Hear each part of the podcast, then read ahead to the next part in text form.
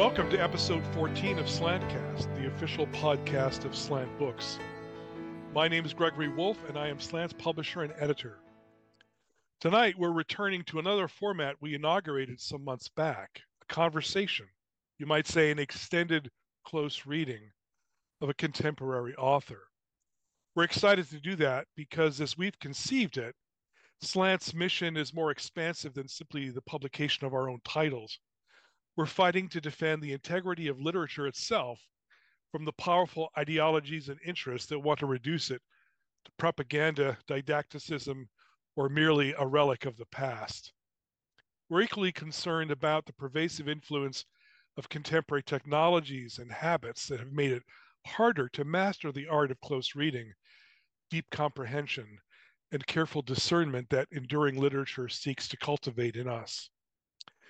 Today we'll be delving into the work of this year's Nobel laureate in literature, the Norwegian author Jon Fosse.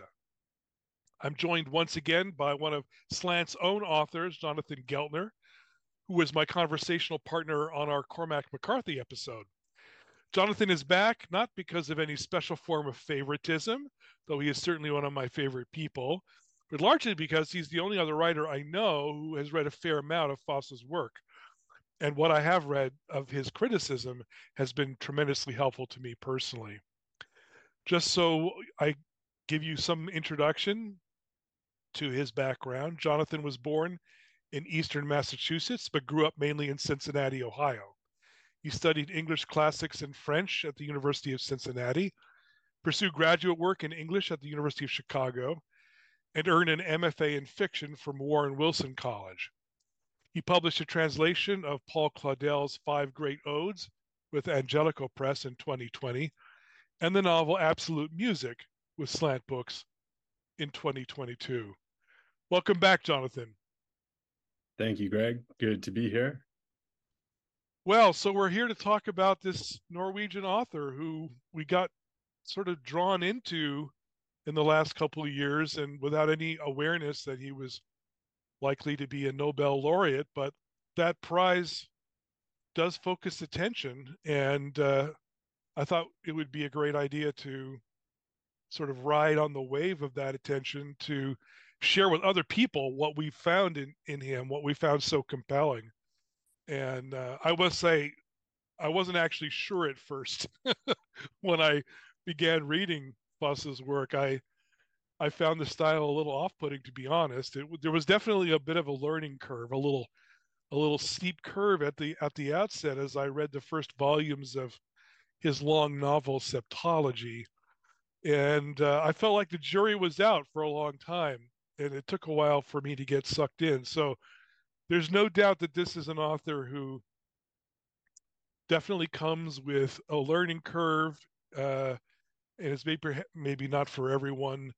Uh, but we, I think both of us probably agree that, you know, we, we would want to persuade people to endure, to believe that after that initial sort of hump, a big speed bump, maybe at the outset of getting into it, uh, that there's something really worth, there's they will be repaid for that effort, don't you think? Yes, very much so. Um, maybe one thing to say about that is that um, while uh, Septology, the seven volume novel, uh, which mainly we'll be discussing, um, is indeed pretty long um, and can take a while to get into.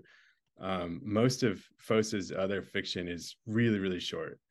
Um, really, it's more uh, more like a novella, the kind of thing he usually writes um, or has up to this point. Um, including uh, his most recent title, A Shining, uh, which was just published in English a couple days ago. Um, also very short. So um, even though we'll, we'll, mainly discuss septology, I expect um, if people are intrigued by Fosse in general and want to dive in, uh, there are more, shorter, more accessible maybe uh, points of entry. Um, in fact, A Shining would be a good one. Um, you and I just read it. Um, and uh, the first Fosse that I ever read is called Aliss at the Fire, and that's A L I S S for Alice.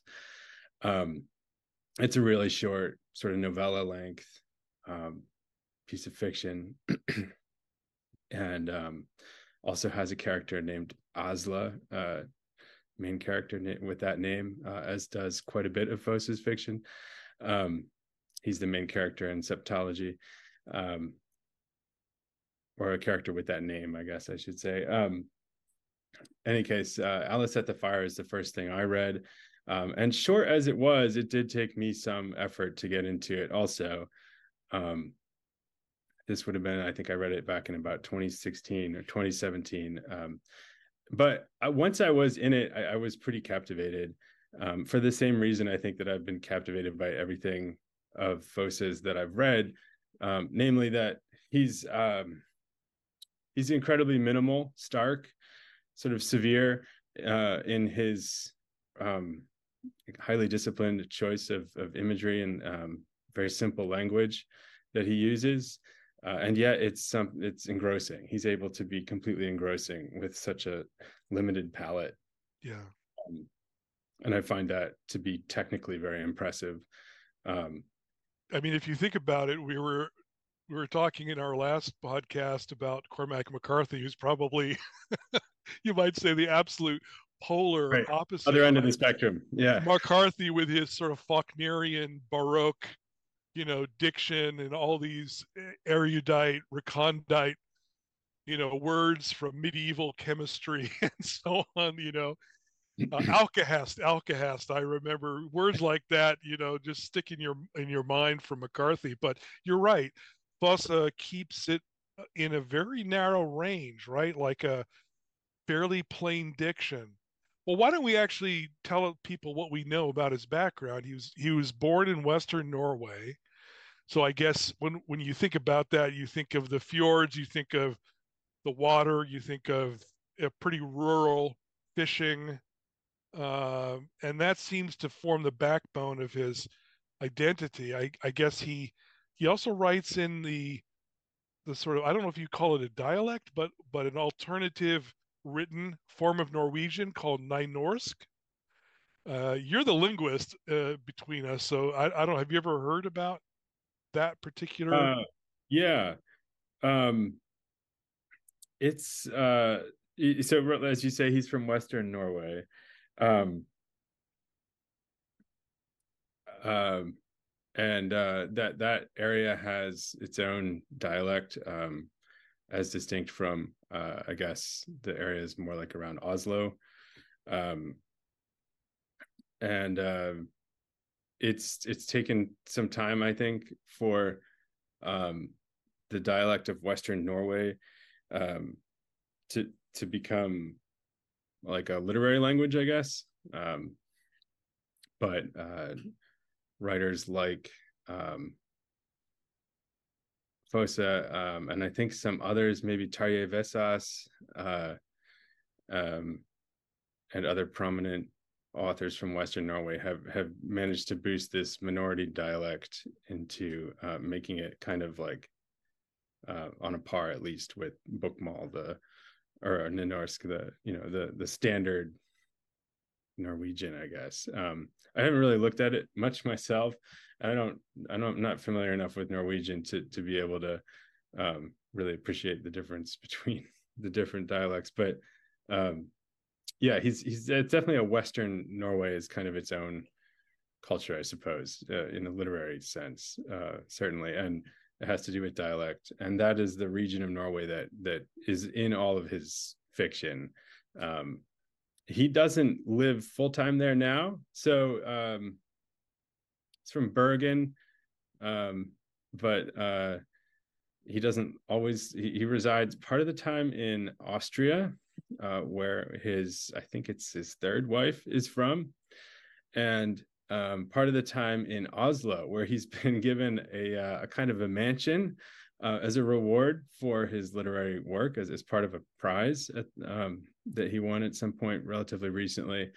Um, so he kind of goes back and forth between Austria and Oslo, uh, and then I think he also does still spend a significant amount of time in Western Norway. But that landscape absolutely is um, the foundation of his fiction and the um, things like the kinds of boats they make there traditionally, or the kinds of music that they play, like the hardanger fiddle, um, which is a double stringed fiddle, appears in uh, septology. Um, and uh, the and and Bergen itself, the city there, the main city of Western Norway, um, is uh, is a major presence in his fiction, um, certainly in septology. Um, even though uh, the narrator, we'll call him the narrator, Asli, um, doesn't actually live in Bergen, but he's transiting back and forth to Bergen. Um, so yeah, that's like the landscape of his fiction for sure is Western Norway. Um, even if he's yeah. not on there now. Yeah. So um, I guess we should also note that fiction really is almost his second vocation as a writer because I mean, as I understand it, he was primarily a playwright for many, many years. In fact, he was, I've been told that he's the most produced playwright or one of the most produced playwrights on the planet, primarily in Europe, because well, that makes sense. We we really truly barely heard about him here in uh, across the Atlantic, but uh, I think he kind of came to a personal transformational point uh, about a decade ago or so. 2012, I think he singled out as a point where he, I guess he felt burned out as a playwright. Uh, you know, I guess when you're successful in, in theater, you get a lot of commissions. And so I think he was finding that he was, he, you know, he could just keep, keep it rolling in a way. And I'm sure that was, you know, obviously something he enjoyed doing for a time, but, but he seemed to experience kind of burnout and I presume there was probably some relationship damage along the way. And then, and then, uh, religion worked its way into the equation somehow again the story is is only told in very broad br- brushstrokes uh, where I've discovered it, but somehow perhaps uh, inexplicably Roman Catholicism entered into his experience and he was received into the church. I think the culminating year was 2012. But uh, do you what do you know about the biography? Anything? Um, some of it is is fictionalized in septology um and uh, yeah there was a kind of he's had a somewhat tempestuous life um uh not to cast any judgment on it but um i, I he um was alcoholic and so i think like three things happened at once maybe four um he quit drinking he joined the roman catholic church he quit writing plays and he got married. So like two positive and two negative things. I, I, think all happened within a relatively short span of time for him, roughly a decade ago. Um, uh, he married, yeah, as I said, I believe it's his third wife. Um, and I believe he has altogether six children. I'm not totally positive on that. Um, uh, and yeah, and he joined the Roman Catholic Church. He is from a Quaker background, and um, uh, interestingly enough, unusually enough for a, a Scandinavian, I suppose, um, and uh, has always been interested in their spirituality, and that also comes through, um, at least from what I know about Quakerism, which is not a lot, um, in septology for sure. Uh, so we can get to this soon, but um, there's quite a lot of spirituality and mysticism and theology um, woven into that novel, um, and much of it is definitely a, a very ancient Christian um, tradition. Eckhart and and the people before Eckhart, going all the way back to Pseudo Dionysius and Eastern Catholic or Eastern Christian stuff. Um, but there's a kind of Quaker um,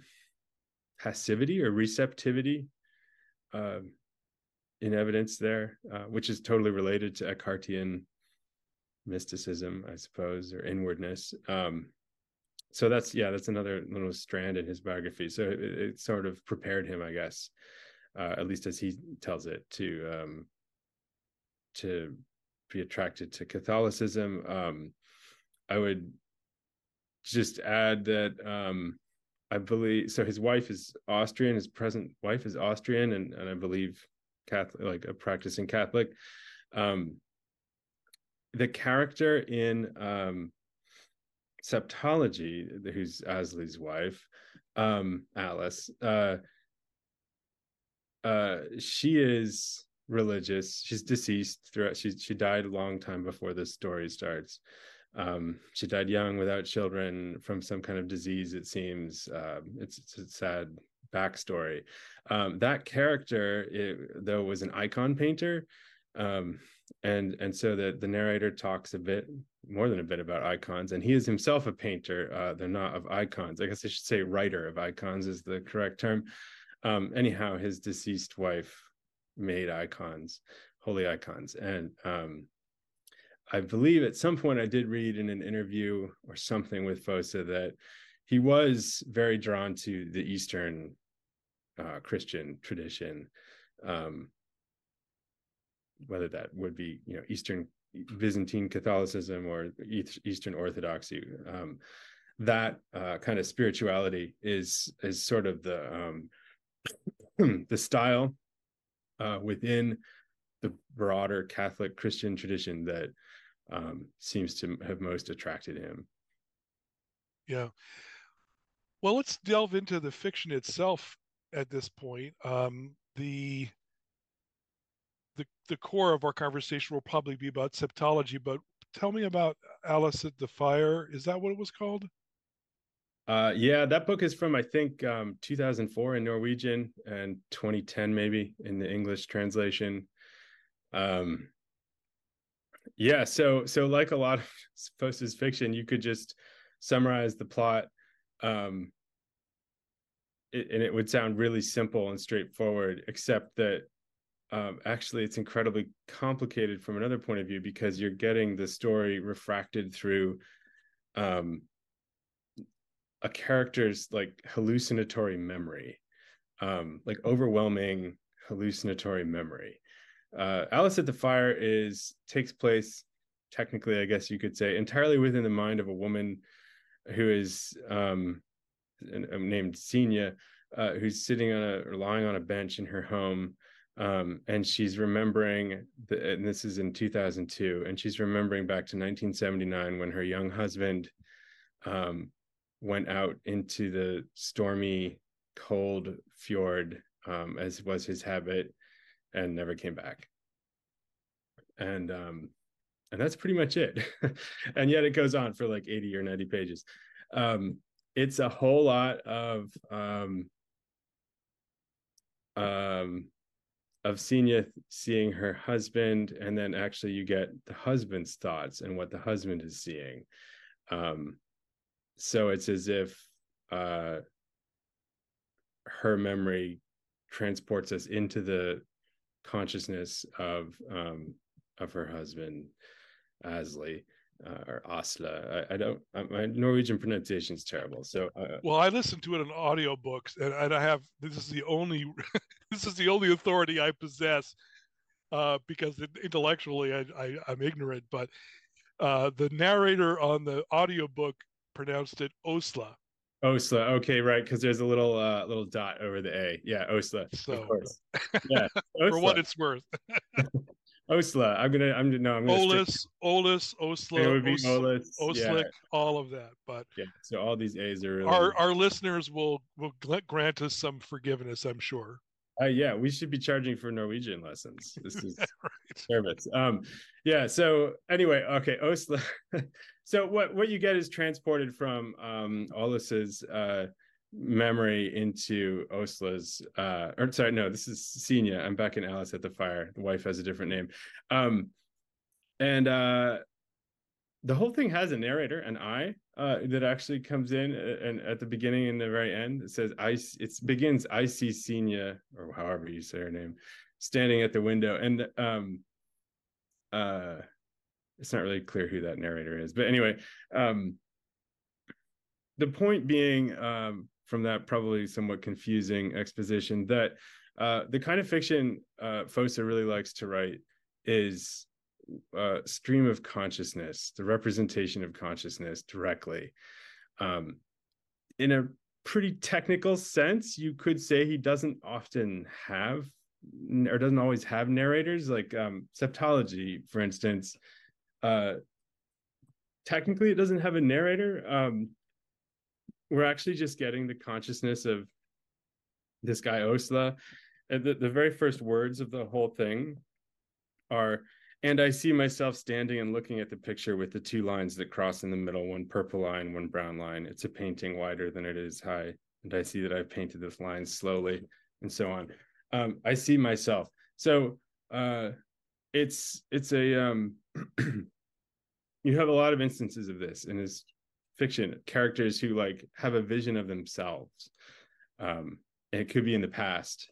They can they sort of like watch their life um, like it's a movie or something uh, from the past uh, or they can even do that sympathetically with another character. They can like see visions of this other characters um, or imaginations of them um, but it's very much the representation of, of consciousness and it, uh, that is so not the reporting about consciousness not saying so and so someone else thought um, this happened and then he felt that way. Yeah. It's it's just the character actually thinking it to themselves. Uh, and that's not narration that's not technically storytelling. Um, it's it's actually just a representation of the the consciousness of the character a stream of consciousness. And that that is the reason why probably more than any other his his fiction can be hard to to deal with uh, hard to get into. It's a style of writing that um, is maybe less common in uh, american or anglophone fiction, um, at least nowadays, right. than it is in some European literatures. And it just takes a little bit of time to get used to it because, like I say, it it kind of technically isn't storytelling. And there's maybe, at least this is my theory, uh, there's a kind of part of your your mind that knows that, and and so you're like reading this thing and it's a story of sorts but you're not really being told a story and so it can be a little off-putting yeah but it's definitely certain... preferred style. That that's yeah. definitely what Fosse like tends to gravitate towards. Right. I mean, it starts mid sentence and it ends mid sentence, and uh, there are not a lot of paragraph indentations. none. It's no. There's no in septology. There's none. Um, you know, uh, um, except for dialogue. So you you will get uh, when when he's talking to other characters. Um, which he doesn't do a whole lot of, but when it happens, you'll get some indentation for that. But yeah, a whole lot of septology looks like this. It's just a block of text. Um, there aren't sentences that end. Um, that's not. It's not quite that extreme in in everything he writes. There and, and other things like in Aliss at the Fire or um, the new book, uh, A Shining, or in other of his fiction, there is actually punctuation. So um, like I said earlier, there are like maybe easier points of entry into his into his work um, that will just as thoroughly transport you into a rainy, dark, cold Western Norwegian landscape or cityscape. Um, but uh, yeah, septology is is intense that way. You're getting the the consciousness of primarily one man named Osla, and right. second another man named Osla. But we we maybe we can leave that out uh, it gets complicated fast. well, I don't know. We should leave it out. Certainly, there's not a lot that you would say would be spoiler material in any work by Fosse, but uh, no, I think I think the fact that there is um, there's a lack of of of a narrator um, in this stream of consciousness, but th- not only that, then there's the lack of you might say stability of of character. There's a unnerving quality to the story, um, to the world that's uh, unveiled, which includes, as you're I think alluding to, another Osla. Um, and I've had I've seen somebody refer to these as uh, sober Osla and drunk Osla, which of course okay was, uh, there you go yeah um, so there's kind of a doppelganger um, aspect to the story right that there's and not only that but there are other characters the kind of humble farmer, local farmer fisherman. His name is Oslick. and then the wife is Olis. Yeah. So all these names are are very similar to one another. So you might say there's kind of a characters bleeding into each other, or at least making you feel both similarity and dissimilarity. I think he, he's playing a lot with with this sort of compare and contrast. Um, and the doppelganger, of course, is at the heart of it. The two different ways that Osla's story could have unfolded, and we get both in a sense. Yeah. Sober Osla is a believer, um, or I mean, a troubled one often, but a religious man nonetheless. Drunk Osla is not. Um, sober Osla, um, it does turn out has had fidelity issues in the past, but he he was committed to the one wife and um, her death much earlier when she was young seems to have been a scarring the, the scarring event in his life uh, whereas drunk osla um, from the beginning of his story is moving around between women and never faithful and, and has all kinds of problems um, with that um, doesn't doesn't seem to have like a love of his life. Um, so they have all the yeah they're they're sort of opposites in various ways. Uh, fosse himself has called it a classic doppelganger novel. Um, it seems fair enough to me although he's also said interestingly that he started out with just one osla and then there were two um, it's not too hard to see how that division occurred um, but like you say, there's other characters as well and their names are also similar that they start to almost seem like they're um, emanations of a single personality or something. Um, yeah, I mean, are... I think, for example, Oslick is this uh, non-intellectual. You know, um, he's sort of salt of the earth. Maybe he's the Fosse that you know is the kind of Western, rural Western Norwegian splashing around in the fjord, you know, in his wooden boat kind of guy, like as opposed to the actual Jon Fosse who reads Heidegger and Derrida. right. Because I mean that that is that is an element of his his overall uh, in, intellectual and literary gifts include pretty serious theological and philosophical investigations. I think it's only fair to say. Yeah, that's a good point. It's it can be easy to lose or just never glean any sight of that. Um, in his fiction but yeah he he learned pretty young french and german fluently enough to to read the in those languages um, and he absorbed a lot of the continental european thought um, of the late 20th century and uh, or earlier. And um Hölderlin also I think he's he's read heavily and um yeah he's a learned guy. He he, he can be quite learned and intellectual.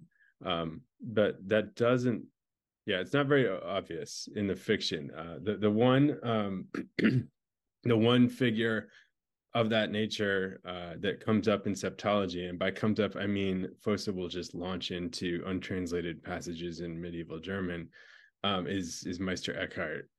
Um, you, you will because um, eckhart is is like the spiritual guide for osla as i guess maybe he was for olis too i don't remember.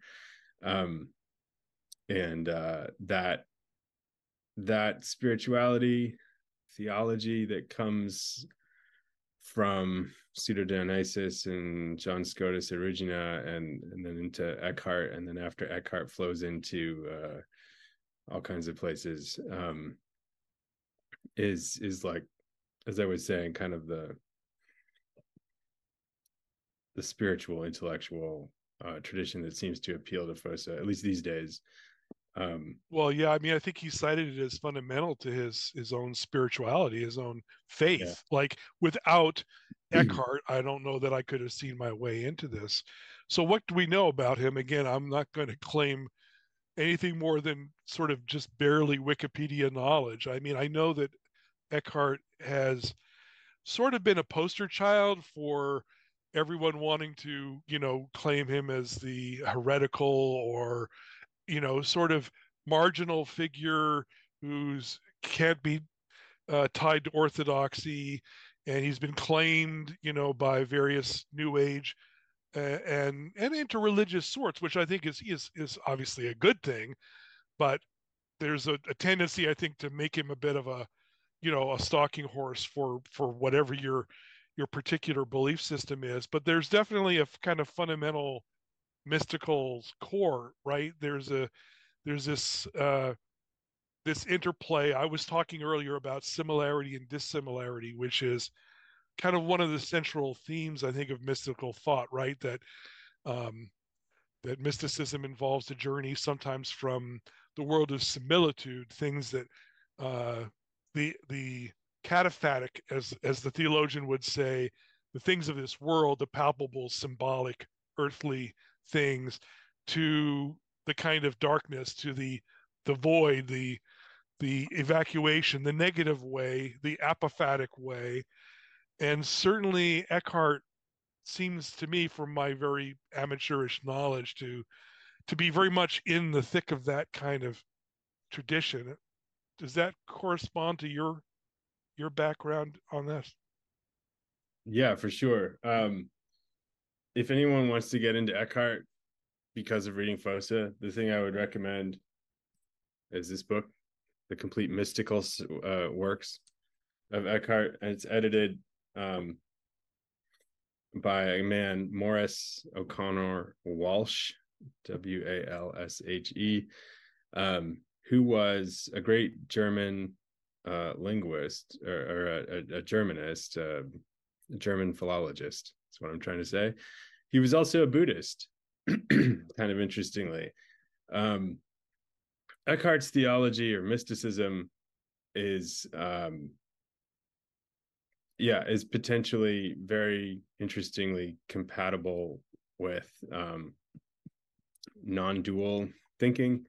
Um, but yeah, the the the sort of vein of mysticism in Western terms that he fits into and is is sort of like maybe the most prominent figure of it um, is uh, is negative theology, the via negativa as opposed to the via affirmativa. Um, so the the way of dissimilitude um, rather than similitude, um, and it's a theology that um, is about a kind of learned ignorance, as as Cusanus would later call it, um, and it's uh, full of a kind of luminous darkness, um, which is uh, an image or a kind of image um, that is all over Fosse's writing, and in, including from way before septology. Um, so I don't know how early he was reading Eckhart, or if this is just a kind of natural place for the mind to go if it's trying to wrap itself around non-dual conceptions of the absolute i don't know but um it's uh it's a powerful image in in Fosse's writing and it's definitely in in Eckhart as well um Eckhart's also very inward he's, he's very introspective um he had a predecessor actually in the figure of Mechthild of Magdeburg a, a woman um another a German um who who wrote about the flowing light of the Godhead. Um, this is an Eckhartian kind of term, or becomes that Gottheit, um, and it's about this inward experience of the divine that um, would become hugely influential in the mysticism of, of the Rhineland mystics after Mechthild and Eckhart. Um, and then other other versions of it crop up elsewhere in the Christian tradition. Like I think the Teresian Carmelite spirituality um, of much later on um, is is quite similar in a lot of ways. It has its own kind of passionate inwardness uh, mixed with negation and darkness, dark night of the soul, famously, uh, John of the Cross. But um, I don't think there's a direct connection there. Anyway, the point is, it's, it's this is like mainstream Christian mysticism. Um, it's not uh, just because Meister Eckhart was, yeah, he got into trouble with the church of his time. Um, it really is pretty orthodox or historically central, anyway. Um, and it furnishes Fosse with some pretty powerful imagery. Right. And I think the way it gets refracted in the story to some extent is through Asle's vocation as a painter, right? So that you get the art, you get sort of the art uh, to parallel the the faith. Uh, they they become uh, analogs of one another. That is, Asle is a painter who uh, has started uh, like a lot of painters naturalistically, but evolved into an abstract artist in various ways. And the central recurring item uh, of uh, uh, of the story that he begins and ends the book with is this one painting, uh, which is, as you quickly described for the reader, is like a like an X. um, and it's what his friend Åsleik calls the, his St. Andrew cross. Uh, right. Uh, for those familiar with, for example, the the flag of Scotland, um, the white the white cross on the blue background. So it's sort of kind of a horizontal cross rather than a vertical cross. Yeah. X um, marks the spot. Right. Yeah. It's, it's more like the letter X. Uh, still a means of execution uh, in antiquity, just a different style. Um, yeah. Wait, how about I read a brief passage here exactly about the painting you're talking about and with the same imagery from Eckhart? Um, Please do. So, um, in in the first volume, so Septology has seven parts. They're divided into three volumes. This is the first part in the first volume. Um, so this is early on in the whole thing. Uh, he's hanging around with his neighbor Åsleik, and they're talking about what are we going to do at Christmas, and um, because they have like a tradition, and and uh, their their interactions are actually kind of some subtle humor. Just to say that as an aside, there's some nice kind of humor. There's a little, you know, like different classes interacting here. You got the successful painter um, talking to his farmer neighbor. Um, and it's just it can be kind of cool sometimes to see that he does it so well but anyway so he's going back and forth with Åsleik and it leads to um Asle saying thinking to himself i guess you know i hate christmas i can't stand it um i think i forget if you might remember better than i it could transpire that his wife died on christmas or something like that or an advent i forget um he's he's not actually a huge fan of this time of year uh, when the story is set, which is right right before Christmas. Um, and he gets and he goes into this whole thing. He's like, one of the only things that makes Christmas worthwhile is the story of a man and a woman and having a child. And then he gets into this like nice little rendition of the Christmas story. It's kind of beautiful. Um, but that thinking about that is sort of like what helps him get through Christmas Eve, which he thinks is the very worst. And then he starts thinking after that story, um, and here I'll start reading about it. I think about um oh, hold on, let me go back just a little bit far. Uh, he's going through the Christmas story in his head. And that also involves a light. He has this amazing imagination of the light that the shepherd or the magi see from the star of Bethlehem and how it's shining in the darkness. Um, and of course, that's a biblical image, you know, the light that shines in the darkness. But this mixture of the luminous and the dark is the the thing we're looking out for here. So he's that's already in the Christmas story. He's re- rehearsing to him to himself. Um, he's thinking, and the light from the star is shining straight into the barn. They say, and now, as the Magi say, and now they want to give to go give their gifts to the newborn child. They say, and I think that it's this light. Yes, this exact light. Yes, that this light is what I think about to get through Christmas Eve day and to stop thinking about all the other things that it's so awful to think about I think. And also, I paint on Christmas Eve day the same as every other day. And there has to be a light in everything I paint, an invisible light, I think. And maybe the light I try to paint has something to do with the light coming from the child in the barn and from the star.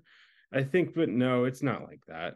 And what's strange is that the easiest way to get pictures to shine is if they're dark. Yes, black. The darker and blacker the colors are, the more they shine. And the best way I can tell if a picture is shining and how strong or weak the light is in it and where is to turn out all the other lights. When it's dark as blackest night, Of course, it's easiest to tell when it's as dark as possible outside, like now during Advent season. But in summer too, I try to cover the windows and make it as dark as possible before looking at where and how much a picture is shining.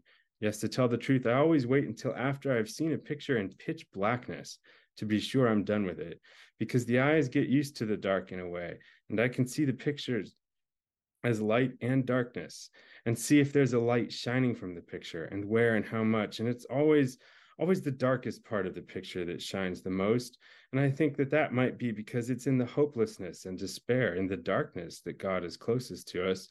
But how it happens how the light i get clearly into the picture gets there that i don't know and he goes on. I mean, it just no, there's no ending. Like I say, yeah. it's just it keeps going. But um, that's early in the book, and there are many other passages like that. They go on a greater length. They spiral off into all kinds of um, tangents. Uh, the light and the darkness, um, and how they can coexist, generate each other, um, and how he's trying to get them in his painting. Um, yeah, the whole idea of sort of how do you reveal the invisible in the visible. Like that's the classic you know question. What what is it that will take this made artifact this this thing of you know of oil and tempera or canvas or what have you how can it become a vessel a sort of sacrament for something beyond itself? Yeah and um another way that that happens that's so important to this book and to other of his fiction um, is through what I described before as the hallucinatory memory. Um, so, like in septology, a thing that keeps happening is that he's driving to Bergen to get rid of his last paintings, and he always has a a Christmas show in Bergen. And he goes by this like park.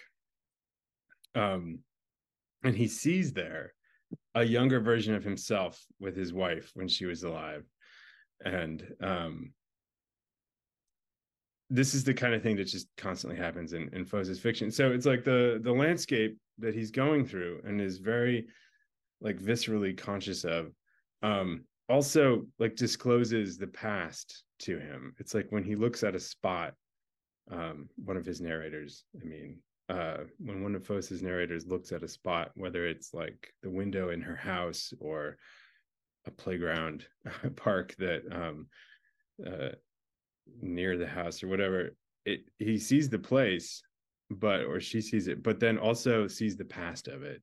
So one of the ways that the world seems to be sacramental or to disclose something in excess of its apparent self for Fosse is it, it it contains the past. The past is not gone.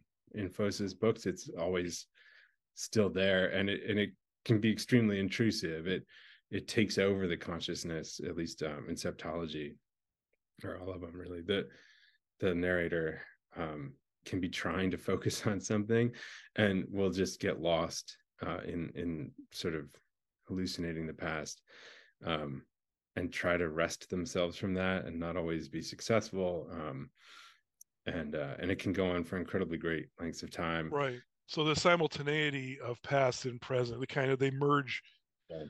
they merge or can emerge from one another you know uh, at any given moment.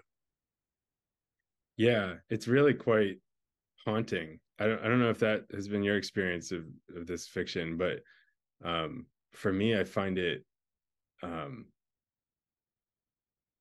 yeah, I mean, I, am not exactly sure why I find it that way, but it, there's something almost eerie about it. Um, and yet, at the same time, it can also be um, comforting in some way because this is dark stuff, and these are these are pretty kind of sad, old, worn down narrators a lot of the time. Um, but they're sort of like permanently deeply bereaved but um and yet there's it ends up being actually kind of comforting too uh because the past is still with them. So i mean in septology we can i can say even further than that not just the landscape but sometimes they just have um memories when they're not doing anything particularly related to that memory. And then and even Asle's wife actually talks to him, um, or he he kind of thinks she does. Uh, she's there. She's like there with him. She she can feel, um, or he can feel her presence at certain times, even though she's been dead for a long time. Um, has kind of to do with like his rosary, um, which she gave she gave him a bunch of rosaries and um, has to do with that. Um, he does a lot of praying because of this. Um, yeah, I mean the merging of past and present. You know, again, it's sort of time and eternity, the visible and the invisible, the past and the present. That those polarities. You think of the X of the painting being yeah. the X of the painting. The cross is sort of these these polarities meet at the still point of the turning world you know one wants to say at times because that stillness that silence is is where it seems that there's a possibility of like reconciliation or an awareness of of a wholeness. Um and that's where i think you know the i mean the old phrase comes to mind the subspecie eternitatis right? Like to see some things under the aspect of eternity. The yeah. timeless dimension. And so i think that's where the the prayer which really becomes the central recurring motif of the septology, right? Where Asle, as you say, he's fumbling. You know, he's still a recent convert. He's not an authority on anything. He's not an intellectual in that sense, as a, though he certainly dabbled in mystical thought. But he has this drive to try to find this peace, this silence, this void you might say. I mean again to use mystical language like and and the repetitive you know classic prayers our father hail mary the jesus prayer right? Yeah those the son of god have mercy upon me a sinner. The repetition which of course goes along with the repetition of it kind of blends with the repetition of this consciousness going on and on and on because you know the way that it's rendered in the story and of course this is easily parodied. Like any great writer you can parody like mccarthy we could easily parody right? With all these uh the use of i think and yes right? Yeah. And so the liturgical what i've called a liturgical aspect to the to the writing. That's part of the process, right? Part of the way the character is processing and seeking that that kind of shining darkness. it all comes together in a way in prayer. I might, yeah. I mean, I, I, would, I would ask what you make of the prayer. So, uh, so the the thing about septology is, um, I'll just exp- structurally explain it really briefly. Um, there are seven parts, each part ends with a prayer and i just went back through and checked it all. Um, the first and the last part end with an ave maria and um, he doesn't quite get to finish it at the end. Uh, and all the inter the other five books in the middle um, all end with the jesus prayer. This is an eastern prayer i think in origin um, in its longest form it's Lord Jesus Christ, Son of God, have mercy on me, a sinner. Uh, and sometimes it's just the name Jesus. It can get that short, I think, for the the, the Hesychast uh, practices. But anyway, the the Jesus prayer is what concludes all the other five books of septology in between the two Aves that bookend it. Um, but there's also Paternosters in there. Um, and calling them by their Latin names is maybe appropriate because he actually thinks them in Latin some of the time. Um, the narrator Oz has has like taught himself enough Latin to to understand um, you know various things pertaining to Catholicism. So um, it's how they all conclude, and and that's just amazing. I mean, to me, that's astonishing. More than I, I can't imagine. Like, how does a writer in the 21st century pull off this much prayer in a novel? It, it's just it's the kind of thing that you would normally assume like, oh, well, there's no way that'll work that'll just be alienating and weird for so many readers and it and it, like why even put it in there you know like you could just as easily write and then I prayed an Ave, and then whatever happened next. But no, you actually get the Ave or whatever it is um, as part of his consciousness. Right. Uh, another aspect of it being consciousness and not narration, you know. So maybe that's kind of technically why he can't skip it. But um, I don't know. I mean, I, I like that uh, that idea of, of what the prayer is doing in the, in this novel. I would say though that um, Asle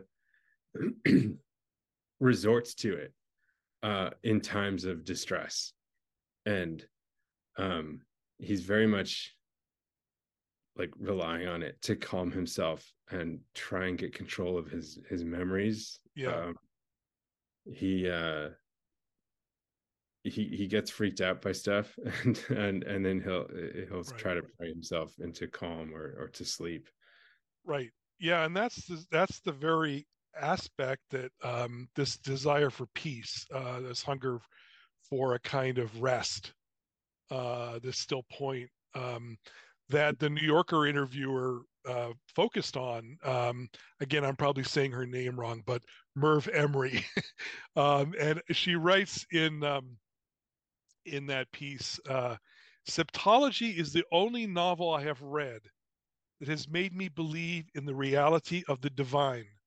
Hmm. As, as the 14th century theologian Meister Eckhart, whom Fosse has, has read intently, describes it, quote, and this is from Eckhart, it is in the darkness that one finds the light.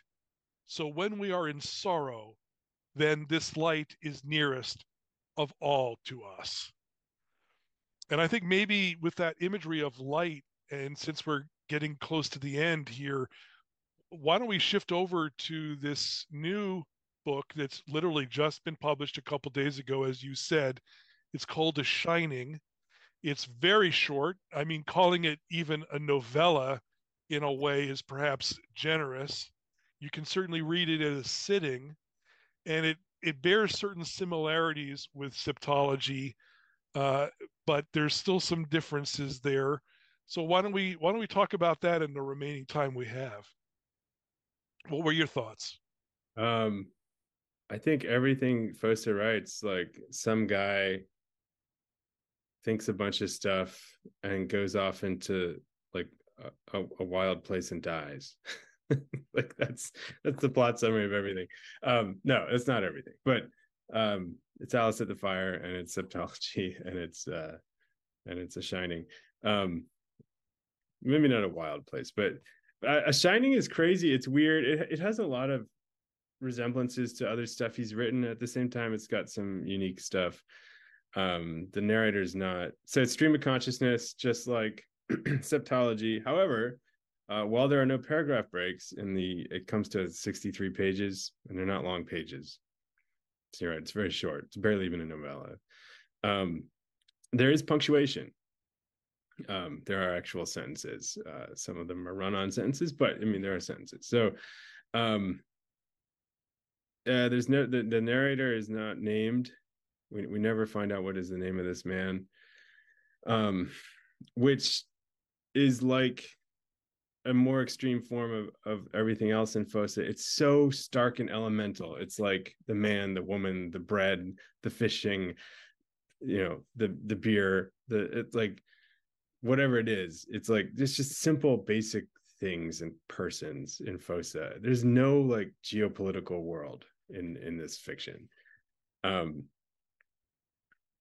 yeah, it's uh I all right, I'll ask you this it, about a shining is it possible in western literature to have a man go into a dark wood and not think of dante?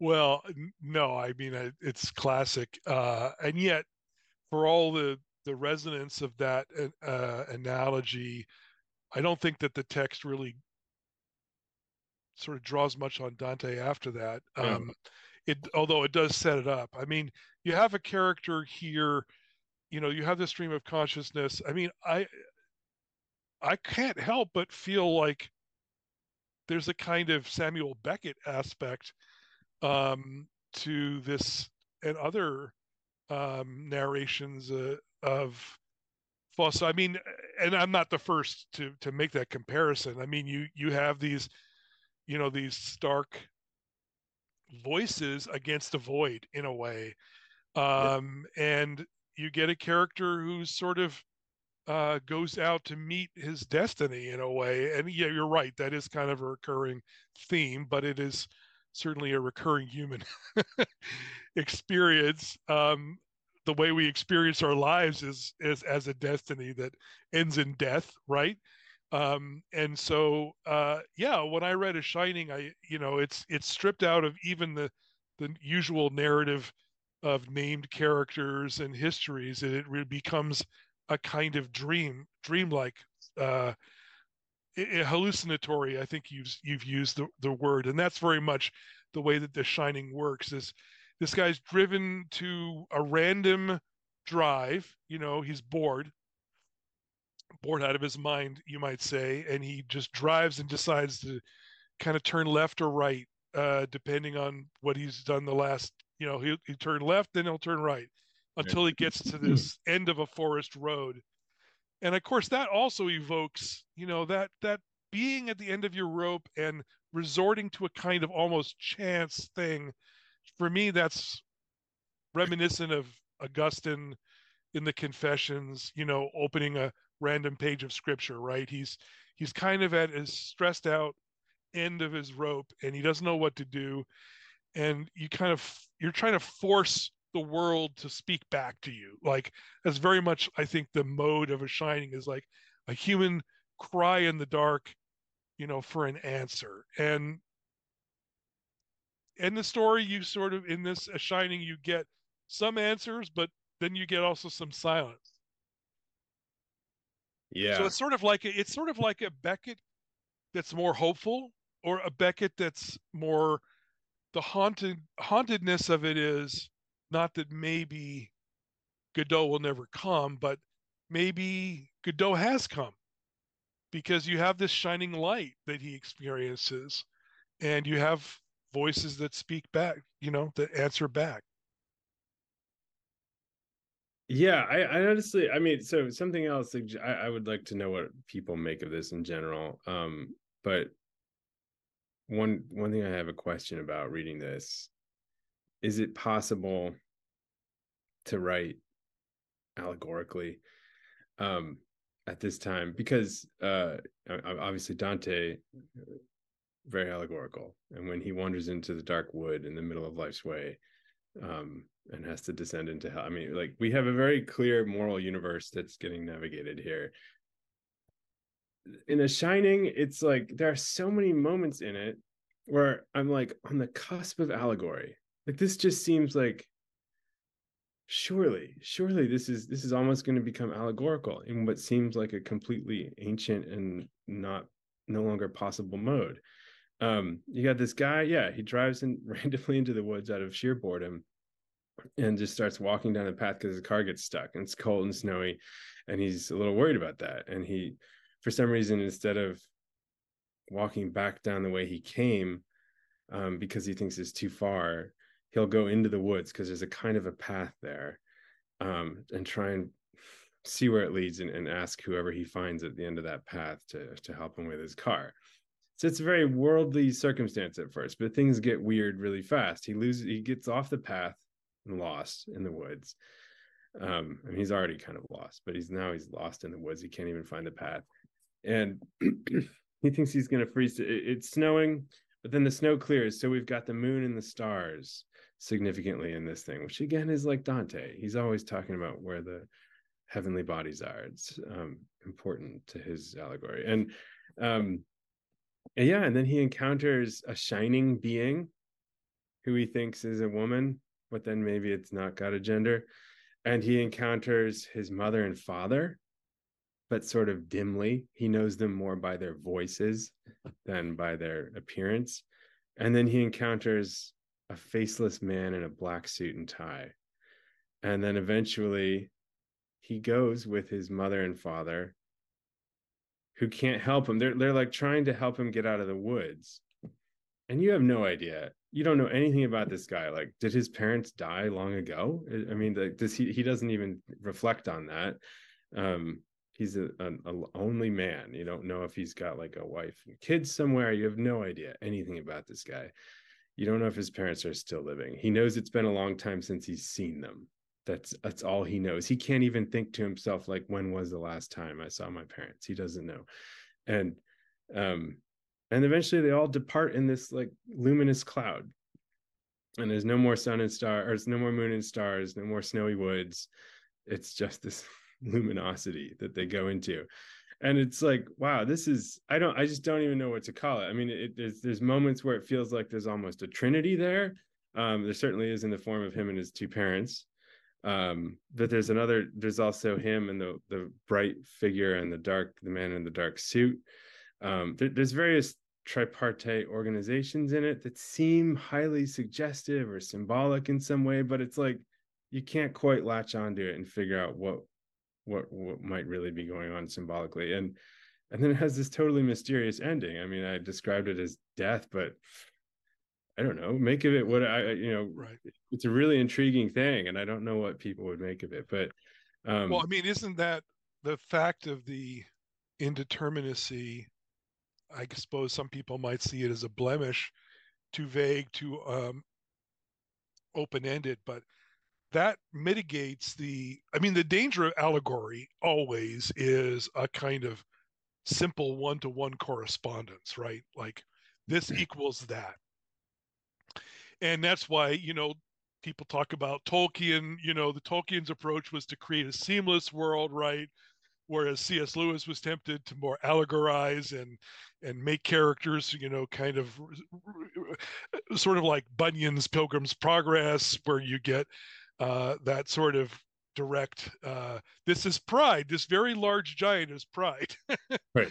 I mean dante works I think, which yeah, means pride right exactly. I mean dante tends to work i think because i mean allegory the thicker it gets the better right? The the thinner the more obvious. The dante surrounds his story with all this swirling metaphorical register of stars and moons yeah. and the whole you know imagery of light and and it gets thickened up so that the allegorical soup is so rich and so multifarious that it doesn't feel like you know you're just spotting you're oh there goes that abstraction walking around um, and i think you know this story does flirt with allegory in that way. It, actually, it almost reminded me of George MacDonald, something like George MacDonald's little fairy story of the. Golden Key.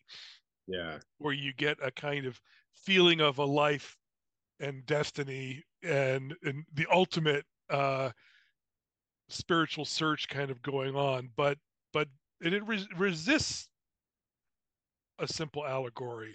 Yeah. I mean, it's, I think it's a book that I, I don't know. It's for me. It it obviously is a very short um, uh, work that's hard to put next to something as massive as septology, but it might at least intrigue.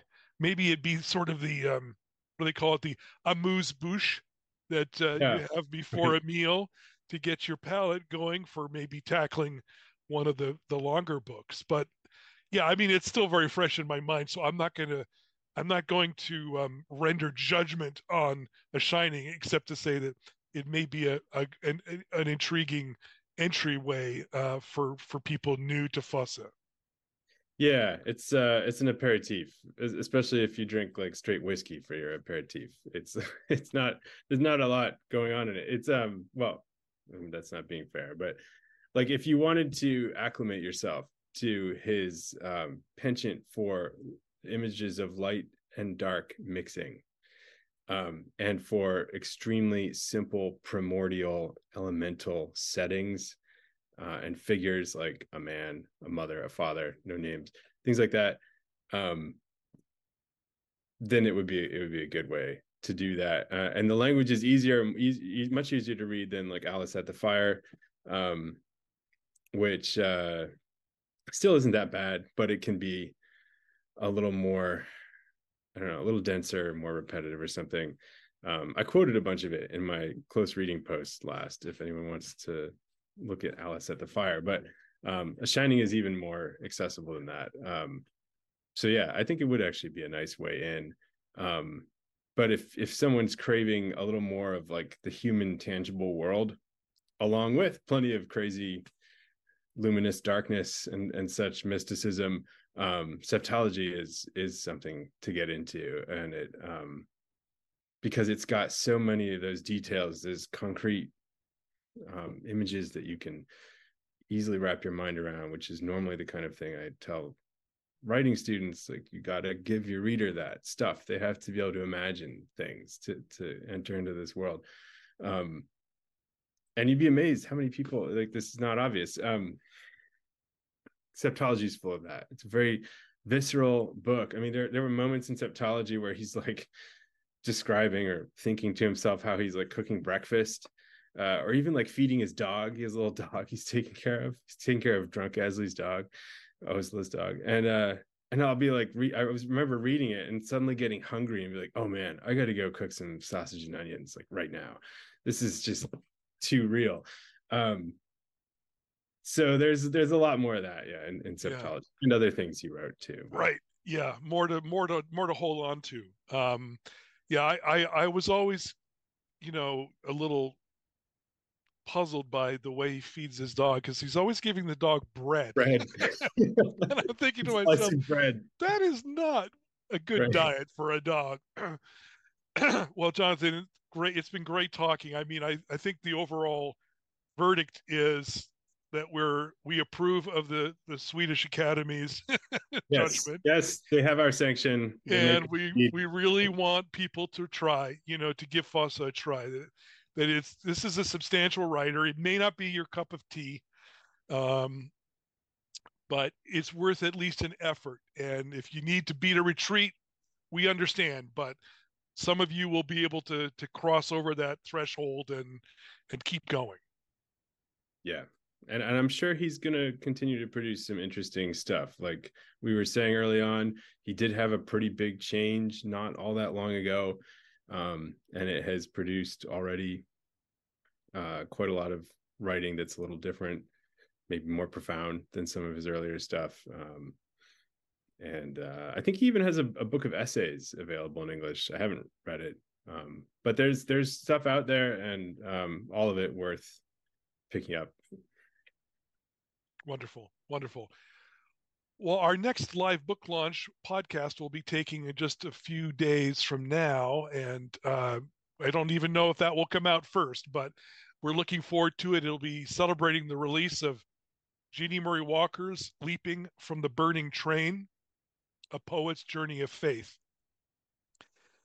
Let me just quote from the cover copy for that book. This is a book about a girl who left home without quite meaning to. One evening, doing her algebra homework, the 16 year old abruptly realizes the tight knit fundamentalist community she has been raised in may not have all the answers it claims to have. Then, what to do with her familiar, immersive life? Sunday school, church, prayer meetings, vacation Bible school, mother daughter banquets, midnight vigils, revivals, and car washes. In college, she discovers the language of poetry. It offers a path through metaphor and imagery that transcends the literalism and insularity of her childhood. Ahead of her lies a career as poet, playwright, essayist, and teacher. Leaping from the Burning Train tells this story in loving and exuberant detail without the self righteousness that sometimes accompanies contemporary memoirs by those who have left conservative Christianity. Throughout her journey, including an early acquaintance with death and grief, the figurative language of poetry remains Jeanne Murray Walker's constant companion. And that language over time sustains her in a deepened, more authentic form of the faith she never abandoned. In addition to Jeanne's book, we also hope you'll check out our other recent releases Amit Majmudar's Twin A, a memoir, and two poetry collections Olga Sedakova's Old Songs and the late Robert Pack's Searching for Home. You can learn more about these titles and find a variety of options for ordering them by going to their respective web pages at slantbooks.org.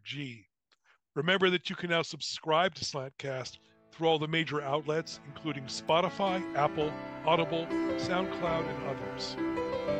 Finally, remember to tell all the truth, but tell it slant. Thanks again, and see you next time.